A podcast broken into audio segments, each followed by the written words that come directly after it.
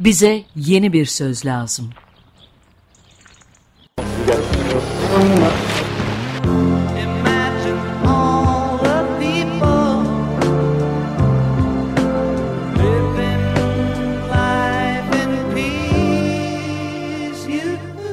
Bekir Ağırdır'la yeni bir yol haritası denemesi.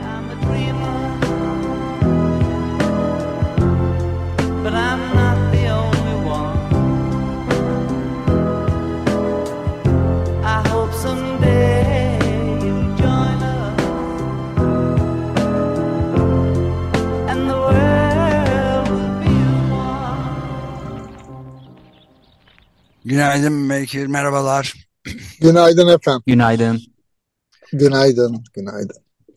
Evet yani bir hayli hareketlendi tekrar seçimden sonra bir hüzün ve sıkıntılı bir dönem e, yaşanmaktayken şimdi bir de buna e, çeşitli nöbetler, gözaltına almalar ve yeniden sayım talepleriyle başlayan bir iddialar dizisi de var. Çok büyük hırsızlık olduğunu, milletvekili seçimlerinin iptal edilmesi gerektiğini bile söyleyen artı bir araştırma şirketi genel müdürü Hüseyin Çalışkaner mesela böyle bir açıklama da bulunmuş. Bir takım tesadüflerden de bahsediliyor. Cumhuriyet Halk Partisi'nin seçim kampanyasının kilit isimlerinden birinin e, reklam e, borsada primlerinin prim hisse hisselerinin prim yaptığını filan da anlatan böyle ilginç şeyler var. Ne nasıl yorumlayacağız? Ne, ne nedir durum sence? Ya şimdi önce bir kere şu tespiti bir yapalım. Bence önemli. Ee, seçim süreci bitmedi. Seçim sürecinin içindeyiz. Sadece evet. itirazlar bakımından söylemiyorum. Daha ikinci tur var önümüzde 10 gün 11 gün sonra. Dolayısıyla seçim sürecinin içinde sanki her şey bitmiş gibi bir ruh haline teslim olmak e, ve bütün enerjiyi e, bu tartışmanın içine kitlemek, birbirini suçlamaktan önce hala 11 gün sonra ne yapılması gerektiğine kafa yormak ve onu örgütlemek diye bir mesele var bir kere. E, muhalif kamuoyu, muhalif aktörler önce bunu ıskalıyor. Bakın AK Parti kampanya başladı bile. Dün akşam televizyonda reklamları vardı. Ee, mesela yani işin bir yanı bu. Ee, ikinci yanı e, evet yani e, kamuoyunun ya da en azından muhalif kamuoyunun içine silmeyen bir, bir durum var. E, ama bu durumla ilgili de görev baştan beri de bunu hep konuştuk. Hatta yanılmıyorsam geçen hafta da konuştuk. Yani ee, evet gönüllüler sandıkların başında duruyorlar ve sandıklara giren e, oyun tutanaklara doğru geçirilmesine çabalıyorlar. Temel amaç ve bütün enerji ve bütün yapılabilecek iş o. Ama daha sonra ilçe seçim kurullarında, il seçim kurullarında o birleştirme tutanakları denen oyların birleştirilmeleri sırasında artık gönüllüler değil partiler görevli. Dolayısıyla muhalefetteki özellikle Millet İttifakı'ndaki altı partinin temsilcilerinin oralarda ne yaptıkları e, ve ne yapabildikleri veya onların gözlemlerinin ne olduğu önemli. Yani kamuoyunda evet bireysel olarak çok fazla biçimde e, işte o sandıklardaki gözlemci olarak ya da bir herhangi bir partinin listesinden görevi var katılan insanların ıslak imzalı tutanaklar YSK listelerine bilgisayara doğru aktarıldı mı üzerine çok fazla iddia var, evet.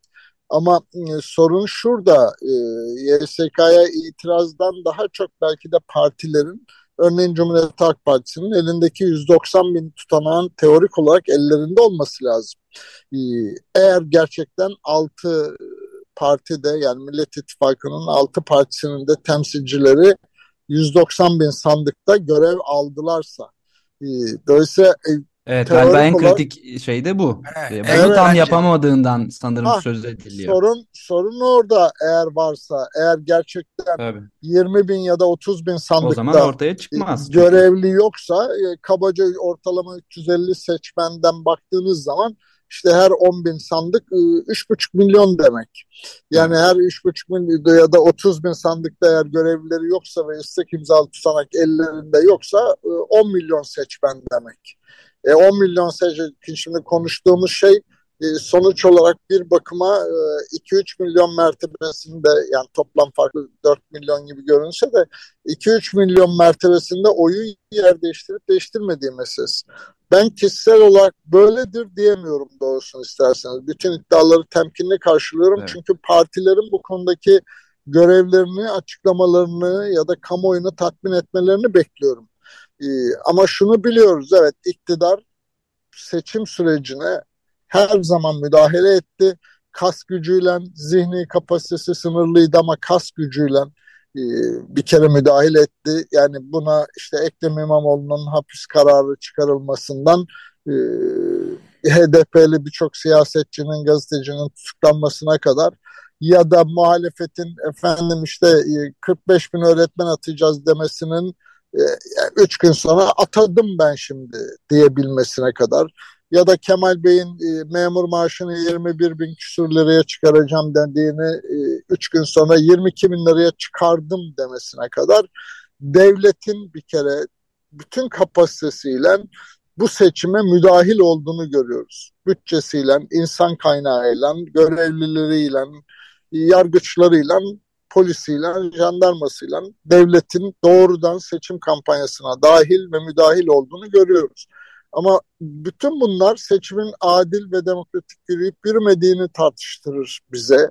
E, dünyada bunları görüyor. Bu konuda da tespitimiz açık zaten. Ama hile meselesi doğrudan başka bir şey. Ve bu konuda gerçekten benim elimde hani somut bir delil yok. O yüzden illa olmuştur ya da olmamıştır deme şansım da yok. Ee, burada görev partilerin. O nedenle partililerin hala gördüğüm kadarıyla kendi işlerinde örneğin işte ana e, muhalefetin ana partisi olarak e, Cumhuriyet Halk Partisi kendi içindeki tartışmalardan kurtulup da hala yapması gereken işleri yapmadığını, kamuoyunu doğru bilgilendirmediğini görüyoruz. Dolayısıyla e, şunu söylememiz mümkündür. Yani iktidar bir korku iklimini yayarak e, güvenlik ve istikrar diyerek hala olması gerekenden farklı bir oy oranını yakalamış durumda. Ama muhalefet de nedense kuşku ikliminden beslenerek kaybedişle zemin hazırlıyor gibi. Yani kimse umudun peşinde değil, kimse yapılması gerekenin peşinde değil. Ee, herkes birbirini suçlamakla meşgul. Halbuki onun için birinci cümleme geri döneyim. İzleyicilere de hatırlatayım. Unutmayalım daha seçim sürecinin içindeyiz. Seçim süreci bitmiş değil önümüzde 11 gün sonra yeniden oy vereceğiz. Ve konuştuğumuz şey de sonuçta 2 milyon oyun yer değiştirip değiştirmeyeceği. Evet. Yani e, bu şeyin YSK önünde nöbet başlatan seçmenlerin gözaltına alınması da tabii hayra alamet bir şey. E, elbette, elbette bu yani işte iktidarın bildiğimiz kas gücüyle sürekli olarak muhalefet üzerinde bir baskı unsuru bırak tutuyor olması ve Dolayısıyla muhalefetin sadece itiraz ve savunma stratejisinden bir türlü çıkamamış olması e, genel muhalif kamuoyu açısından. Ama siyasi aktörler olarak Millet İttifakı ise zaten iki yıldır bir türlü savunma stratejisinden çıkamadı. Hatta bir savunma stratejisinin olmadığını da gördük. Zaman zaman bunu da eleştirdik. Yani e, ne denir bilemiyorum. Bence bütün bu itirazlardan evet yani bir sonuç almanın çok da mümkün olup olmadığını da bilmiyorum. Onu hukukçular bilir. Ee, ve partiler buradaki en kritik şey partilerin elindeki ıslak imzalı tutanaklarla YSK verileri konusunda derhal mümkün olduğunca hemen çabuk şimdiye kadar da yapmış olmaları gerekirdi. Kamuoyunu aydınlatmalılar. Çünkü kamuoyu gelecek hafta sonunda yapılacak ikinci tur için bu tartışmayla vakit geçirilirse e, enerji yine toprağa akıyor. Bir enerji bir başka şeye oya dönüşmüyor demektir. Onun için partilerin görevi bu ve mümkündür de hepsi yani. Evet yani bu partilerden daha bugün mesela Cumhuriyet Halk Partisi'nin diğer par e, millet e, masası şeyine altılı masaya hı hı. Millet İttifakı'na ilişkin bütün liderlerle bugün bir toplantı yapıp açıklama yapacağını söylüyorlar ama yani zamanda e, senin de dediğin gibi çok önemli geçiyor yani. E, evet yani şimdi bir anımı hatırla e, anlatmama izin verin. Yani e, AK Parti'nin ya da iktidarın ya da Erdoğan'ın en büyük maharetlerinden birisi HDP kitlenmesi ve çok hızlı hareket etmesi ve sürekli olarak da hani ön alan bir takım hamleler yapması. Anım şu bu, bu 7 Haziran 2015 seçimlerinde yani AK Parti'nin hani o günkü parlamenter sistem içinde çoğunluğu kaybettiği ve hükümet kuramama riskiyle karşılaştığı seçimde o seçim işte pazar akşam sonuçları bitti. Sonuçta tablo karşımıza çıktı. Salı günü yani iki gün sonra AK Parti'nin çok önemli bir ismi benimle görüşme istedi. Ve sorduğu sorular, olasılıklar, neden böyle oldu, seçmen hangi seçmen kümesinde oy kaybettik vesaire türünden sorularından anladım ki daha ikinci günde bir yeni oyun planları var. Ve muhalefetteki bir takım insanlara ben bu kanaatimi söyledim ama, ama en azından şunu hatırlatayım. Muhalefet partileri örneğin Cumhuriyet Halk Partisi o seçimin yani 7 Haziran'ın ne olup ne olmadığını değerlendirme toplantısını 12 gün sonra yaptı. Ee, iktidarın ise ikinci gün bir oyun planı vardı. Ya da en azından bir taslak vardı kafalarında, bir senaryo vardı. Demeye çalıştığım, bakın dün AK Parti'nin kampanya filmleri oynamaya başladı televizyonlarda.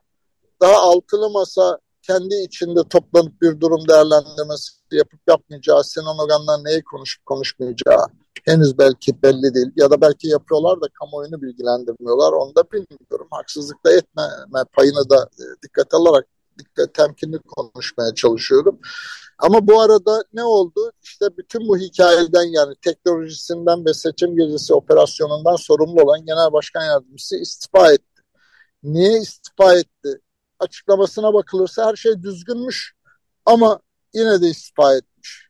Şimdi bütün bu kaotik gibi görünen hal hani seçimde bu karşılaşılan tablonun en önemli sebeplerinden birisi bence Evet bütün bu büyük analizler, kocaman kocaman laflar için seçim süreci bittikten sonra çalışmak, e, daha berrak bir zihinle tartışmak lazım ama yine de ilk gözlem olarak seçmen altılı masanın ve sekiz başkan yardımcılı bir sistemin kaos ve karmaşa üretip üretmeyeceği konusunda bir güven oluşturmadı. Şimdi bu güvensizliği besliyor hala üç gündür yaşadıklarımız. Halbuki seçime iki seçim sürüyor ve 11 gün sonra tekrar oy vermeye gidecek. Bütün bu dağınık savruk görüntü ve sadece itirazdan beslenen, sadece paranoyadan ve vehimden ya da gerçek kaygılardan beslenen iklim sürdüğü sürece de o umuda yaslanmak, o güveni oluşturmak mümkün olmuyor. Yani e, paradoksal problem burada. Evet yani e, şeyde e, ilginç senin söylediklerini doğrulayan doğruladığını söyleyebileceğim bir şey de Selahattin Demirtaş'ın bir 12 maddeyle seçim hilelerine karşı uyardı diye çeşitli gazetelerde Evrensel'de Cumhuriyet'te de gördüğüm bir evet. uyarısı var. O, o da bu bundan sonraki e, yani seçimin devam ettiğini ve bundan sonraki sürece odaklanmak gerektiğini önemli vurguluyor. Evet ve nasıl yapılacağını ve bunu... unutmayalım Selahattin Bey dört duvar arasında ama bu arada da diyelim HDP ya da Yeşil Sol Parti ile tip hala oy milletvekili mi kaybettik, kaybettirmedik mi diye tartışmanın peşinde. Şimdi burada zaten bir absürt durum yok mu? Yani bütün bunları seçmen görmüyor mu? Dolayısıyla buradaki temel meselelerden birisi şudur. Bu tespitimde ısrarcıyım. Yani bütün diğer söylediğim her şey tartışılabilir. Ama sonuç olarak Türkiye'deki sosyolojik değişimle buna Kürtler de dahil, Türkler de dahil ama bütün ülkenin yaşadığı sosyolojik değişimle siyasi aktörlerin siyaset maharetleri, becerileri, örgütlenmeleri, kurumsal yapılanmalar arasında çok ciddi bir yarılma var.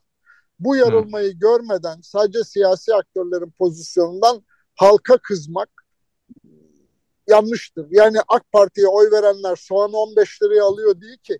AK Parti'ye oy verdiğini delillendirince bakkaldan daha ucuzda şeker alıyor diye ki yani bütün bu insanlar bütün bunları da görmüyorlar değil.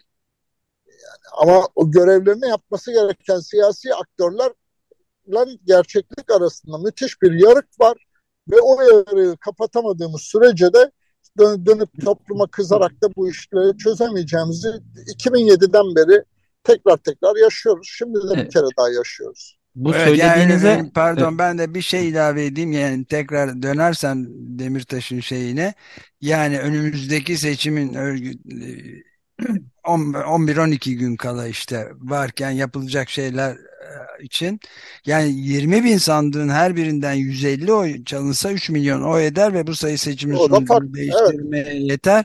Bunları önlemenin tek yolu da diyor işte hep konuştuğumuz bir şey senin de söylediğin gibi belki sandık görevlerini belirleyen ilçe yönetimlerini tanımadıkları emin olmadıkları hiç kimseye yetki vermemelidirler. Her sandıkta resmi sandık görevlisi dışında en az iki gözlemci görevlendirilmelidir ve herkes sayım saatinde de sandığın başına dönmeli, sayımı izlemeli, not almalı, sonuçların tutanağa doğru yazıldığından emin olmalı ve son tutanağı video tüm sayım sürecini ve son tutanağı videoya çekmeli. Sayım tutanağının fotoğraflarını bir web sitesine yüklenmeli ve site herkese açık olmalı diye aslında e, basit gibi görünen ama partilere evet. ciddi şey düşen evet. bir şey söylüyor. Öyle evet. Mi? Evet. Evet. Bir yandan da bir yandan da muhalefetin Kemal Bey'in aday olarak e, neyi eksik yapıyorlarsa şu 11 günde topluma yeniden bir şeyi anlatmalılar ve bir güven inşası konusundaki o gediği kapatmak zorundalar. Yani sadece hile meselesine de yaslanarak ve sadece evet. sandıkları koruyarak da e, seçimi kazanmak mümkün olmayabilir. E, bu sizin bahsettiğiniz e, durumlarla ilgili Candan Yıldız'ın T24'te e, bir yazısı vardı. Şöyle bir analiz yapmış. Yani şey bir tartışma konusu tabii 3 milyon oy işte hile mi değil mi? Bu bir kenarda ama gene de siz de Fox TV'deki canlı yayında söylemiştiniz. Yani bunca felakete, depreme, e, salgına e, ve ekonomik buhrana ya da ekonomik sorunlara evet. rağmen AKP'den ya bir düşüş oldu ama beklenen düşüş ya da en azından muhalefette sıçrama olmadı. Şimdi bu da anlaşılması gereken bir şey. Candan Yıldız diyor ki şöyle bir sonucu birkaç cümlede özetlemiş. Örgütsel yapısı zayıf olan partilerin oy alamadığı bir gerçek diyor. Buna biraz siz de değinmiştiniz. Görünen o ki evet, diye tabii evet, demiştiniz. Yani evet. Deva Partisi'ni falan hani küçük ittifak ortaklarını kastediyor. Buradan hiç evet. bir e, oy e, gelmemiş anlamına geliyor. Yani AK Parti AK Parti oy kaybetmemiş değil sevgili Özdeş. Yani evet. 35'e gerilemiş. Evet. Sorun eksilen 6 puan 7 puanlık oy muhalefete gitmemiş 3 evet. puana. MHP'ye 3 puana yakını yeniden refaha demirlemiş. Şimdi bunun bir sebebi var. Yani muhalefete neden güvenmedi? AK Parti'den şikayetçi olduğu halde AK Parti'nin oyu azalırken Tayyip Erdoğan'ın oyunu nasıl korumuş oldu? Ee, oradaki handikap paradoksal gibi görünen o duygu hali o güvensizliği yaratan şey muhalefete karşı olan o güvensizliği yaratan şeyin ne olduğuna kafa yormak lazım. Yani bütün evet. hikayeyi sadece seçim hilesi üzerinden okumak ve bütün enerjiyi buraya örgütlemeye, akıtmaya çalışmak doğru değil. Evet bütün bunlar mümkündür ama bu partilerin ve hukukçuların işidir.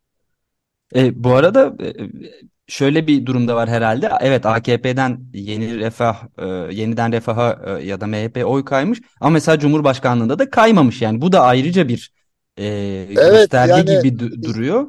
Evet Erdoğan'dan vazgeçmemiş. Tabii evet. Ya bunu biraz dün olsa da. Ahmet İnsel'le böyle hafif bir e, farklılık görüş ayrılığı yaşamıştık. Yani güvenlik ve istikrar arayışı önemlidir diye e, bir yorumda e, bulunmuştum İnsel'de. Yani ama aslında bu istikrarsızlığın kökeni de sonuçta e, iktidar. E, dolayısıyla nasıl yorumlamak gerekir e, bilemiyorum ya, ya da yani daha sonra bakmak gerekir e, demişti. Ama seçmende Ay. istikrarın belki de istikrarsızlığın kaynağı belki de Erdoğan olarak evet. görünmüyor da olabilir yani. Evet evet yani bir kere devlet devletin iktidarla bir siyasi partiyle beraber bu kadar bütün gücüyle dahil olması vatandaşın hani e, ben de evet kişisel olarak baktığım zaman bu yönetim probleminin ürettiği sorunlar diye görüyorum. Ya da bu yönetim probleminin ürettiği kendi başına istikrarsızlık kaynağı. Hatta sadece Türkiye'de de değil, bütün dünyada bu popülist liderlerin ve iktidarların ürettiği hikayedir. Örneğin Ukrayna'nın işgali de böyle. Hı. Ama bütün hikaye to vatandaşın, toplumun, Türkiye seçmeninin bu hikayeyi nereden gördüğü, nasıl değerlendirdiği meselesi. Şimdi eğer Türkiye'de yani ama şunu söylememiz mümkün. insanlar bir yandan bütün bu gidişata dair eleştirileri konusunda ben ısrarcıyım. Orada çok net bir tablo var. Ama muhalefetin ya da iktidarda bir değişimin kaos ve karmaşa olmadan, daha büyük karmaşalar olmadan evet. geçileceği konusunda güven oluşmadı. Ee, şu yani nasıl çözebileceği nedenle, konusunda değil mi? Evet, kimlik diyebiliriz, milliyetçilik diyebiliriz. Evet, bütün dünyada da var ama milliyetçilikse bu mesele örneğin yalnızca milliyetçiliğin yükselişinden açıklayacaksak bu meseleyi e, ve diyelim Suriyelilerden açıklayacaksak e, AK Parti ve Erdoğan hiç Suriyelileri göndereceğim, Suriyeliler dışarı demedi. Evet. Yani e, hudut namustur diye kampanya yapan Millet İttifakı eğer milliyetçilik çalışıyorsa niye onların oyu artmadı o zaman? Ya da milliyetçilik yükseliyorsa niye İyi Parti'nin oyu artmadı da hatta 2019-2018 oyundan da geride örneğin. E, ama evet şunu bu milliyetçilik mi, lümpenleşme ve şovenleşme mi e, de tartışılabilir. Bütün bunları seçim süreci bittiği zaman ben dahil samimiyetle ve açık zihni berraklıkla tartışmak ve yeniden neyi eksik yapıyoruz ya da belki de bildiğimiz ya da önerdiğimiz şeylerin hangisi yanlış ya da geçerli değili gerçekten samimiyetle tartışmamız lazım. Ama şu anda seçim sürecinin ortasında bu tartışmaların bir faydası yok. Şu anda bu seçim sürecinin ortasında ne yapılacağına kafa yormamız lazım.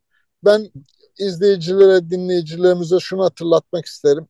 Ee, Apollo 13'ün macerası hatta filmlere de konu oldu hatırlayacaksınız. Ee, o filmde de ayın karanlık yüzünden çıkmak diyorum ben. Ee, Apollo 13'ün aya inemeyeceği o modülün enerjisinin bitmiş olduğu ortaya çıkmıştı.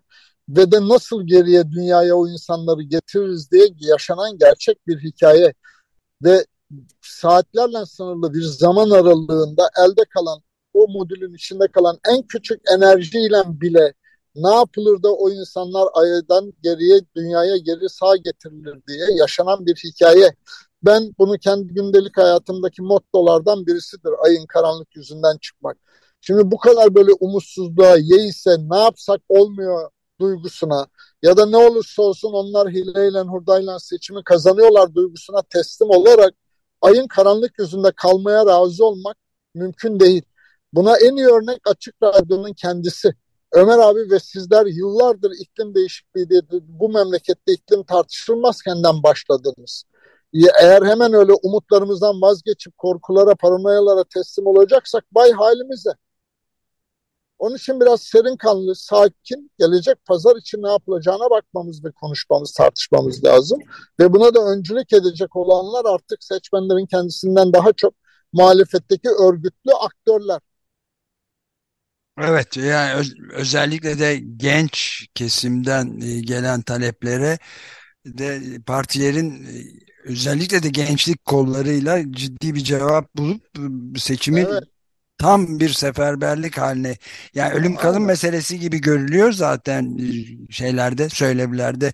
Bu konudaki partilerin liderlerinin lider kadrolarının söylediklerinde söylemlerinde bunun bir uzun vadeli ölüm kalım diye adlandırabileceğimiz bir mesele olduğu görülüyor ama eylem söylemdeki bu şeyin eyleme intikal ettiği konusunda çok ciddi tereddütler var. Yani Halk Partisi içinde ki tartışmalar başta olmak üzere görevden alıyor. Evet, evet. Yani burada hala yaslanabileceğim şey genç seçmenlerin neye karşı olduklarını biliyoruz. Bunu da bu yayınlarda konuştuk ama neden yana olduklarını bilmiyorduk. Ya da herhangi bir şeyin henüz onların umudunu, enerjisini çekebildiğini herhangi bir aktöründe görüyorduk. Onun için Muharrem İnce ve Sinan Ogan meselesini hep değerlendirirken de bir kızgınlık ifadesi olduğunu ve bu meselenin ülkenin geleceği için de yeniden yeniden düşünmemiz gerektiğini defalarca bu programlarda da konuştuk. Hala örneğin o gençleri harekete geçirmek için ne yapılacağı meselesi var. Elimizde bir örnek var. Yaşadığımız kendi deneyimimiz var. İstanbul Büyükşehir Belediye Başkanlığı seçimlerinde yaşanan süreç var. Orada da şimdiki gibi örneğin 31 Mart'taki seçim sonucunda yerel mecliste e, AK Parti MHP'nin çoğunluk kazandığını bildiği halde seçmen ve bir 31 Mart'ta sandığa gitmeyen genç seçmen geldi ikinci turda e, Ekrem Bey için 8 puan fark üretti. Dolayısıyla hani yapılabilecek hala çok şey var, yapılması gereken hala çok şey var. Hesaplaşmaları, suçlamaları, birbirimize asmaları, tekmelemeleri seçimden sonraya bırakmak ve açık bir zihni berraklıkla bütün bunları tartışmak lazım. Yoksa herkes kendi pozisyonlarına aşık, hep kendileri haklı ama hep ötekiler haksızdan bütün bu tartışmaları defalarca yaptık. Ee, yani yeniden aynı şeyi yaşamanın anlamı yok. Ama umut inşa etmek için emek ister, çaba ister ve o umut için tutku ister. Tutkusunu kaybederek, heyecanını, umudunu kaybederek ve bu kaygı nedeniyle de emeğini saklayarak e, buradan çıkamayız. Evet bir kere daha dönersek şey Demirtaş'ın pratik diyebileceğim maddeler halinde söylediği açıklamalardan e, bu her türlü problemi, kaosu e, karşılamanın, önlemenin tek yolu işte sandık görevlilerini belirleyen ilçe yönetimlerini tanımadıkları, emin olmadıkları hiç kimseye yetki vermemelidirler diyor partiler için. Her sandıkta ikinci olarak her sandıkta resmi sandık görevlisi dışında en az iki gözlemci görevlendirilmelidir. Üçüncü olarak herkes sayım saatinde sandığın başına dönmeli, sayımı izlemeli, not almalı, videoya çekmeli diyor işte. Ve web sitesine yükleyip herkes siteye, herkese açık olmalı. Bu şekilde ya sadece sandıklara sahip çıksanız bile seçim kesinlikle kazanılacak, pes etmek yok diye bitirmiş. Evet yani şunu söylememe izin verin. Evet. Şimdi burada kritik şey 190 bin sandıkta da gönüllü gözlemcilerin ve görevlilerin olmasıdır. Yani e, bu seçim gördük ki örneğin sandık başında herhangi bir olay yaşanmadı. Şu veya bu tarafın insanları ne müşahitlere saldırdı. Yani 3-5 müferit olay elbette vardır ama böyle bir yani beklendiği gibi çok yaygın böyle bir şiddet, gerilim falan yaşanmadı. Toplum ve seçmen serin kanlılıkla bekledi. O kadar kuyruklarda beklendi. Kimse kimseye laf atmadı, birbirinin yakasına yapışmadı. Onun için mesele Şişli'deki sandıklarda, Kadıköy'deki sandıklarda bulunmak değil. Diğer gidilemeyen sandıklara, ilçelere gitmek meselesi, gönüllü olmak meselesi. Dolayısıyla bizi izleyenlere ve hepimize düşen görev el birliğiyle gönüllü olmaktır. Evet, bence de özdeş bir şey ilave edeceğim bir şey var mıydı? Bitiriyoruz. Sadece Candan Yıldız'ın önemli bir e, vurgusu olmuş. O da sadece bu seçimlere dair genel aslında son seç, e, yıllardaki seçimlere dair seçimden seçime örgütlenme faaliyetini kabartan partilerin sonucu değiştiremediği bir gerçek diyor. Bununla bağlantılı olarak da AKP'nin oy kaybettiği bir gerçek ancak seçmenleriyle organik bir ilişki ağına sahip olduğu da bir gerçek demiş. Doğru. Galiba tam da bu e, organik ilişkiyi kurmasında Aynen. muhalefetin Aynen. temel bir sorun var gibi. Aynen ve tabii bunları yine uzun boylu seçimden sonra tartışmak lazım evet. ama şunu da biliyoruz ya da en azından benim böyle bir tespitim vardı. Seçmenin artık AK Partililikten daha çok Erdoğancılaştırıldığı 2013'ten beri yaşanan bir süreç var. Dolayısıyla partisinden fedakarlık ediyor belki ya da oradan kopuyor belki ama Erdoğan'dan kopmuyor. Erdoğancılaştırılmış bir seçmen var. Olumlu veya olumsuz e, her konuda Avrupa Birliği'ne yana da yapıyor seçmenine, Avrupa Birliği'ne karşı da yapıyor. Açılım sürecine omuz da verdiriyor. Açılım süreci bitti, çatışıyoruz arkadaşa da ikna ediyor. Dolayısıyla seçmeniyle böyle bir ilişkisi var ve bu gerçeğin içinde alternatif siyasetin nasıl olacağını tartışmamız lazım. Ama alternatif siyaseti o seçmeni eleştirerek, cahilliğiyle suçlayarak yürünecekse bunu defalarca denendi. Olmadığını da artık öğrenmemiz lazım. Evet aynen öyle. Peki çok teşekkür ederiz Bekir Ardır. Heyecanlı bir ortamda e, şeyi asla bırakmamak, teslim olmamak lazım. Elbette. Ümidi elden bırakmayıp devam etmek Bizim de görevimiz bu zaten. Peki çok teşekkür ederiz. Görüşmek Rica ederim efendim. Kolay gelsin. Görüşmek üzere. izleyicilerimize.